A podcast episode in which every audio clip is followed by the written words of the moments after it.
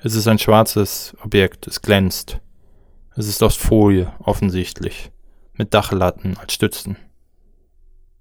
Mein Zimmer hat etwa 12 Quadratmeter. Es bedeckt gut die Hälfte meiner Zimmerdecke. Aber nie ist es niedriger als 1,90. Es mündet in mein einziges Fenster, in den linken Fensterflügel. Der rechte ist aber noch funktionsfähig. Der linke ist ein bisschen weiter nach unten versetzt und lässt weiter Licht rein.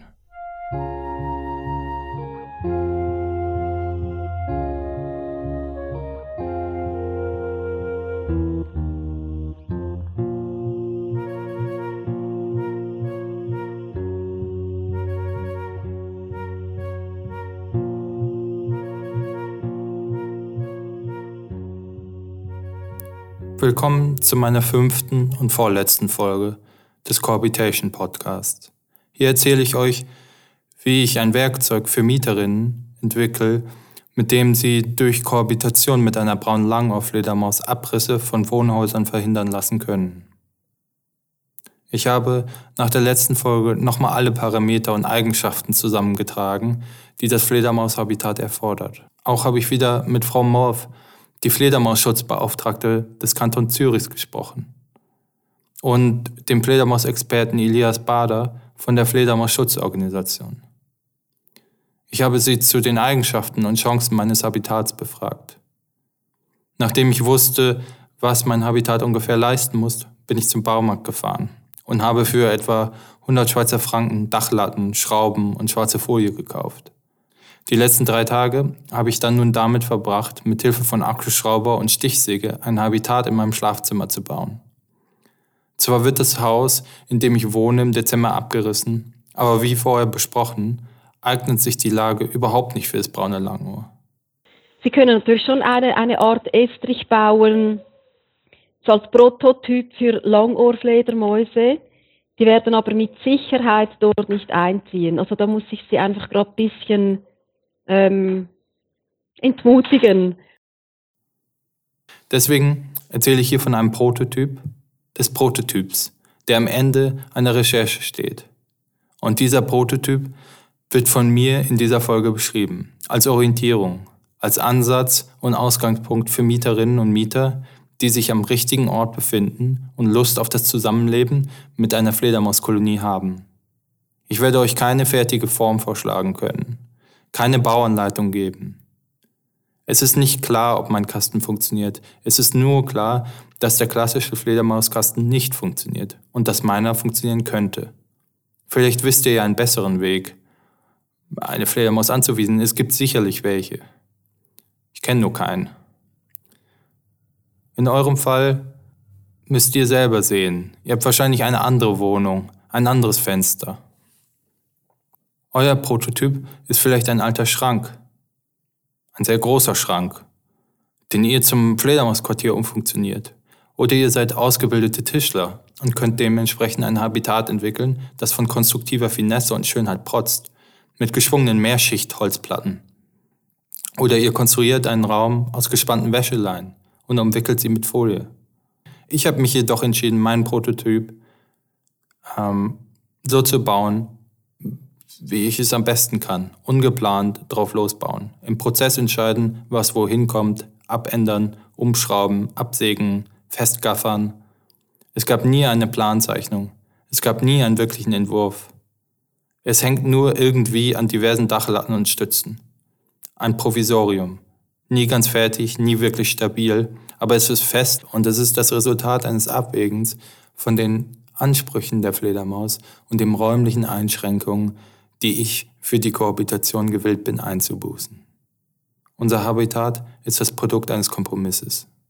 Ein Prototyp muss flexibel sein. Er muss sich anpassen können an Änderungen im menschlichen Lebensraum und den noch unbekannten Ansprüchen der Fledermaus. Die Konstruktion aus Dachlatten und Folie bin ich in der Lage, immer wieder zu verbessern und abzuändern, bis endlich die Fledermaus eingezogen ist. Ich schlage also vor, wenn ihr euch so ein Objekt in den Wohnraum baut, baut es flexibel, baut es selber, so dass ihr das Habitat immer weiterentwickeln könnt, vielleicht aus Lehm oder aus alten Kühlschränken. Wie wir letzte Folge gehört haben, ist es egal, wie das Fledermaushabitat aussieht, um das Gebäude vor dem Abriss zu schützen.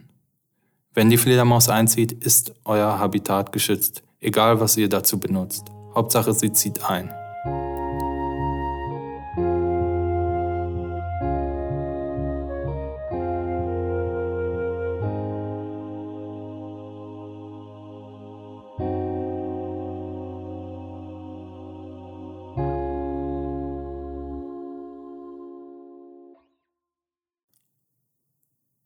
Nun, was sind genau die Parameter, die ich beachtet habe, um mein Objekt zu bauen? Nach wie vor ist die Hauptaufgabe, die seltene und geschützte braune Langohrfledermaus in einem Wohnraum anzusiedeln. Das Problem, braune Langohren gehen nicht in Fledermauskästen in und an Gebäuden, denn sie gehen nur in Kästen im Wald. Gleichzeitig gehen sie aber in Dachböden, also Gebäude und Innenräume scheinen nicht das Problem zu sein. Darüber habe ich mit Elias Bader gesprochen. Ja, Luis Jakob Walter. Ah, ja. Ähm, wegen der Fledermaus. Hallo. Hallo, ich habe noch zwei Fragen. Kann ich die kurz fragen? Ja. Ähm, also zum einen habe ich die, habe ich jetzt die, möchte ich probieren, einen besonders großen Kasten zu machen, also mindestens Mhm. zwei, drei Kubikmeter. Denken Sie, das hat irgendwie für die braune Langohr, ähm, könnte das wie noch eine, eine Chance sein, die man probieren könnte? Also eben, wie schon gesagt, ich halte die, die Chancen für die Langohren mit diesem Projekt, die halte ich für, für äußerst gering, aber versuchen kann man es natürlich trotzdem. Weil die halt eben wirklich vor allem in den, in den Dachstöcken halt drin sind. Genau, aber ich möchte halt wie jetzt einen Kasten machen, der besonders Mhm. nah an den Dachboden rankommt.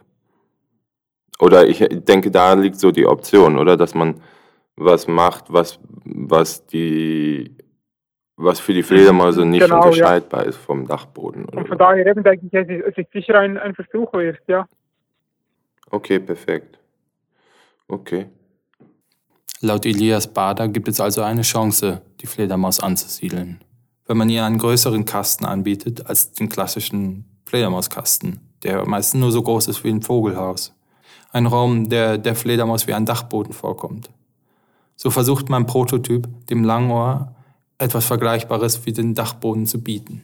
Mein Vorschlag für einen Prototyp, der möglicherweise damit Erfolg haben könnte, von braunen Langohren bewohnt zu werden, lässt sich in drei Bereiche unterteilen. Einschlupf, Hängeplatz und Hülle. Lea Morph dazu. Aber meine Frage war noch von außen. Mhm. Wie sieht es denn für die Fledermaus von außen aus? Der, der Eingang in diesen Kasten? Mhm. Äh, Das wäre halt äh, wie, ähm, man würde den linken Fensterflügel wie aushängen und ein bisschen nach unten Oh. ziehen. Ah, Etwa, okay. etwa Ja. so 50 Zentimeter oder so. Und dann Ja. setzt man da ein Brett rein in diesen Rahmen und macht da wie einen Mhm. Schlitz von 10 auf zweieinhalb Zentimeter oder so, so ein Standardschlitz. Ähm, Ja, das ist super. Wenn, wenn, wenn möglich größer. Also wenn er, ah, wir unterscheiden zwischen Einschlupf und Einflugöffnung. Die Einschlupföffnung ist die, da muss die Fledermaus zuerst landen, unterhalb der Spalte und dann durchkriechen. mhm. Und wir denken, das ist aber jetzt auch nicht wissenschaftlich erwiesen, wenn die Fledermaus eine Öffnung sieht, in die sie direkt durchfliegen kann, erhöht das vielleicht noch ein bisschen die Chance. Mhm. Allerdings muss man dann auch sagen, ist Dann vielleicht zieht's. die Zugluft auch größer, Mhm. wenn dieser, wenn dieser, äh, ich würde in einem solchen Fall eine Durchschlupföffnung machen, wie Sie es geplant haben. Mhm. Dann ist einfach extrem relevant, dass die Tiere unterhalb dieser Öffnung auch eine griffige Oberfläche haben Ja. Ja. fürs Landen. Und die muss mindestens 10 cm hoch sein. Ja. Äh, breit sein, oder? Genau. Äh, hoch und breit. So breit würde ich sie so, so, also die Anflugfläche würde ich so gestalten, dass sie so breit ist wie die Einschlupföffnung. Ach so, und ah, müsste ja, auch 10 ja, ja, ich dachte, das Loch. sein. Ja, ja, klar. Ja, das stimmt. Das ist ganz wichtig, weil sonst äh, kommen sie schlichtweg nicht rein. Ja. Der Einschlupf besteht aus einem Schlitz von circa 2 cm hoch und 10 cm breit in einem Brett. Ich will, dass mein Prototyp vom Fenster aus erschlossen wird. Von wo aus sonst? Idealerweise ist das Fenster höher als zwei Meter, also nicht im Erdgeschoss. Laut Mietvertrag dürft ihr das Mietobjekt nicht beschädigen. Ich habe also den linken Fensterflügel ausgebaut, einfach ausgehebelt. Im Rahmen ist nun ein Schlitz frei. Dort habe ich das Brett mit der Einschlupföffnung eingelassen. Das Brett ist so breit wie das Fenster und etwa 40 cm hoch.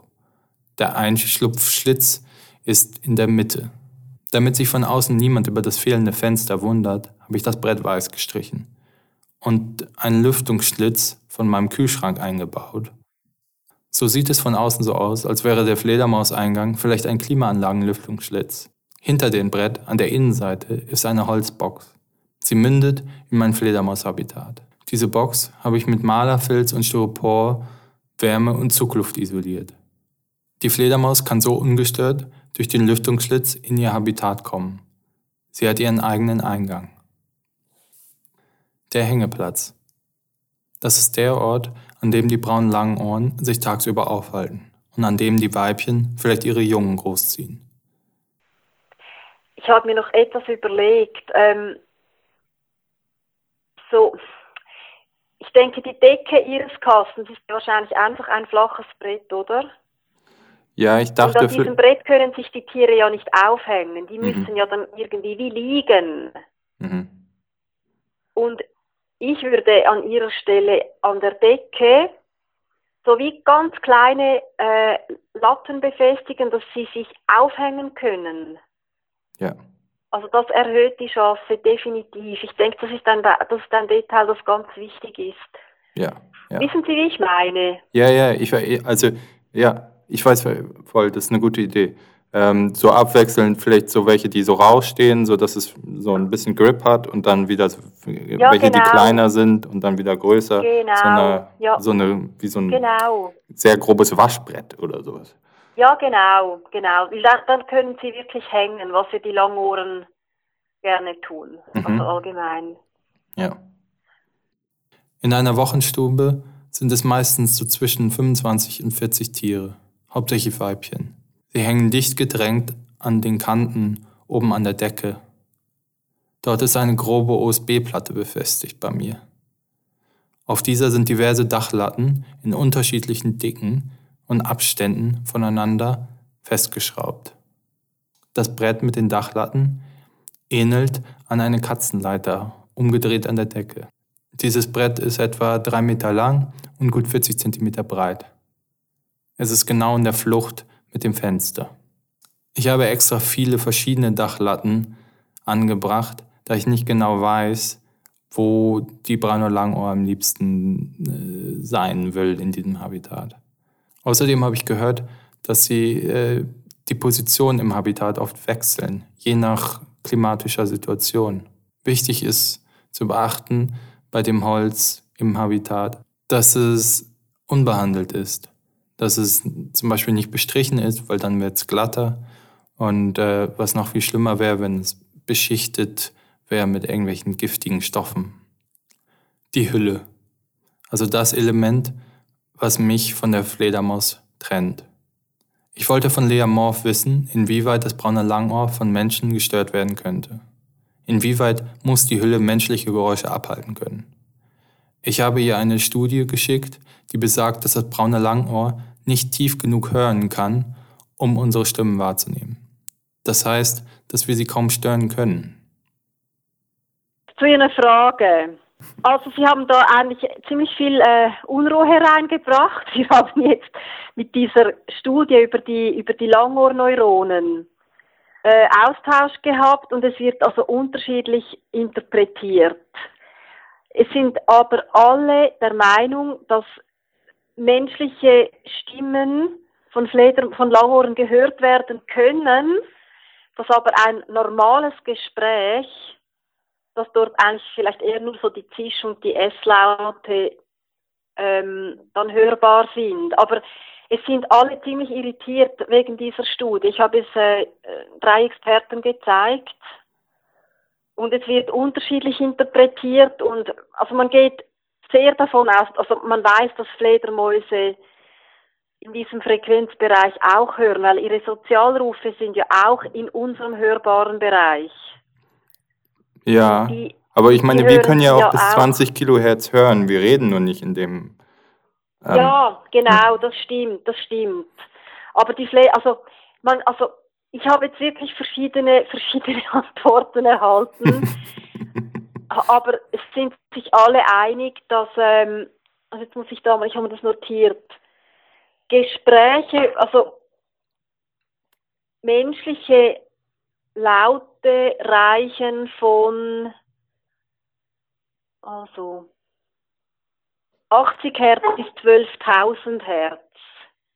Und die Langohren hören ja von 3.000 bis 63.000 Genau, gemäß ja. jetzt dieser Studie. ja. Das heißt, sie hören vom, von, der, von der menschlichen Bandbreite einen Teil, aber ein normales Gespräch ist etwa um die 120 Hertz, Mhm. so wie wir jetzt sprechen. Und einer der, der Fledermausleute sagt jetzt, dass das eigentlich theoretisch dann nicht hörbar sein sollte für ein Langohr, außer eben dann so, so Zischlaute. Mhm. Aber ich denke jetzt mal, wenn in diesem Raum, in dem Sie diesen, diesen Kasten geplant haben, kein Kindergekreisch herrscht oder vielleicht gibt es auch laute Musik, die dann doch Obertöne hat, die in den, in den Hörbereich der Fledermäuse dringen, dann sollte es die Tiere eigentlich nicht stören.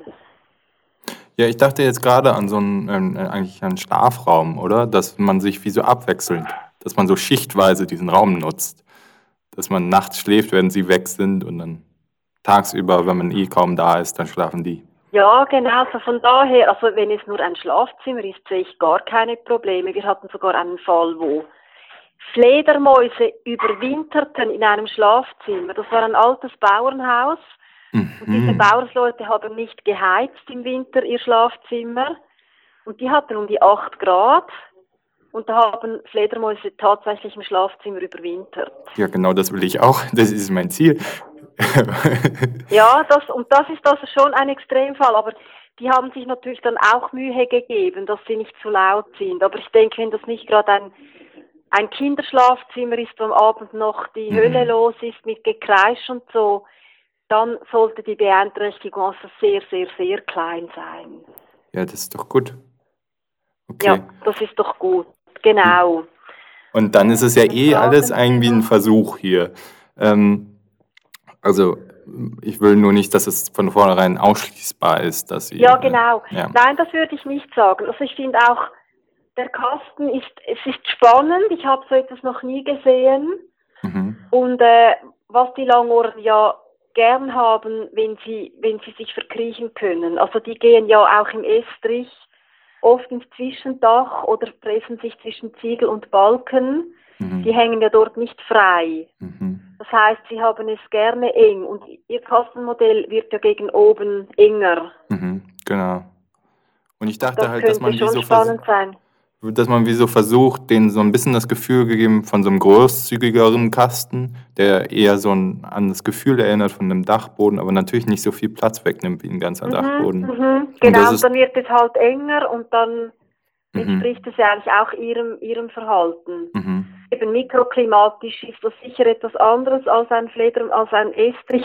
Denken Sie, so, ein, äh, so im Sommer ist äh, eigentlich für so eine Wochenstube ist eine Wohnung eigentlich zu kalt? Nein, das würde ich so nicht sagen. Das kann man nicht verallgemeinern. Also Mhm. Wohnungen reichen ja auch von, ich sage jetzt mal im Sommer von 25 bis 35 Grad. Ja, wenn man Pech hat. Nein, zu kalt ist das nicht. Nein. Okay, okay. Tendenziell mit den heißen Sommern ist es für Fledermäuse wahrscheinlich so fa fast sogar gut, wenn es auch nicht allzu heiß wird. Also in den Dachstöcken haben wir jetzt auch einfach festgestellt, in den letzten Sommern wurde für die Fledermäuse also ziemlich prekär. Die Mhm. saßen dann am Boden rum, einfach Mhm. um, um so tief nach unten wie möglich zu gelangen. Mhm. Nach dem Einzug der Fledermaus teilen wir uns ein Schlafzimmer. Bei Nacht liege ich unten am Boden, sie hängt oben an der Decke bei Tag. So nutzen wir den Raum in Schichten. Unsere Habitate sind nur durch eine schwarze Folie getrennt. Die Folie ist wasser-, licht- und hoffentlich geruchsdicht. Die Fledermaus-Exkremente sammeln sich unten auf der Folie. Ich habe neben diesem Sammelpunkt eine Klappe eingebaut, um jährlich den Raum reinigen zu können. Die Reinigung sollte unbedingt nach dem Bezug im Winter stattfinden, da das braune Langohr ähm, ein extra Winterquartier aufsucht, um Winterschlaf zu halten. Diese dünne, geruchsdichte Folie lässt zwar kein Licht durch, aber es kommt Schall durch. Ich kann also ihr Zetern und ihr Gerascheln hören, wenn sie am frühen Morgen von der Jagd zurückkommen. Abends, klassischerweise eine Stunde nach Sonnenuntergang, fliegen sie wieder los und ich höre ihren Aufbruch. Aber das Hören ist nicht einseitig. Fledermäuse können mit ihrem Echo soundreflektierende Gegenstände sehen. So wie wir mit den Augen lichtreflektierende Gegenstände sehen können. Wir können nicht durch die lichtundurchlässige Folie gucken, aber sie können mit den Ohren uns durch die schalldurchlässige Folie sehen. Die Folie stelle ich mir für sie so vor wie eine Glasscheibe. Wir können durch sie hindurchsehen, aber wir können sie gleichzeitig auch sehen. So gibt es in meinem Prototyp ein gegenseitiges Wahrnehmen, während man ungestört voneinander schlafen kann. Die Hülle trennt sich nur, die Hülle trennt nicht nur unsere Schlafplätze, sondern formt auch zwei getrennte Nutzungsräume. Meine Nutzfläche ist mehr oder weniger uneingeschränkt. An der niedrigsten Stelle beim Fenster geht die Hülle auf eine Höhe von 1,90 runter. Meine Decke ist 2,70 hoch. Ich kann mich also in meinem Zimmer nach wie vor uneingeschränkt auf dem Boden bewegen. Die Fledermaus wiederum hat die Möglichkeit, eine etwa 3,50 Meter lange Diagonale durch ihr Habitat zu fliegen. Zusätzlich kann sie horizontale Kreise im Durchmesser von 2 Meter fliegen. Ich bin mir nicht sicher, ob das für die Fledermaus reicht, aber es ist ja ein Prototyp, ein Test, vielleicht braucht sie mehr Platz oder es reicht auch schon weniger.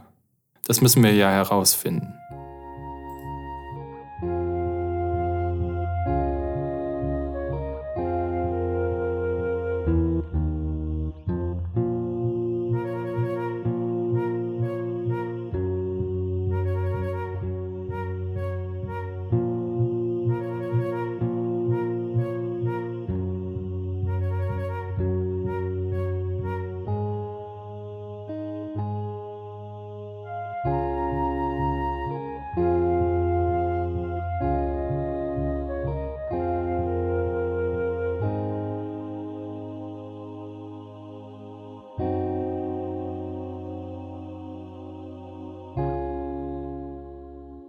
Das war meine fünfte Folge.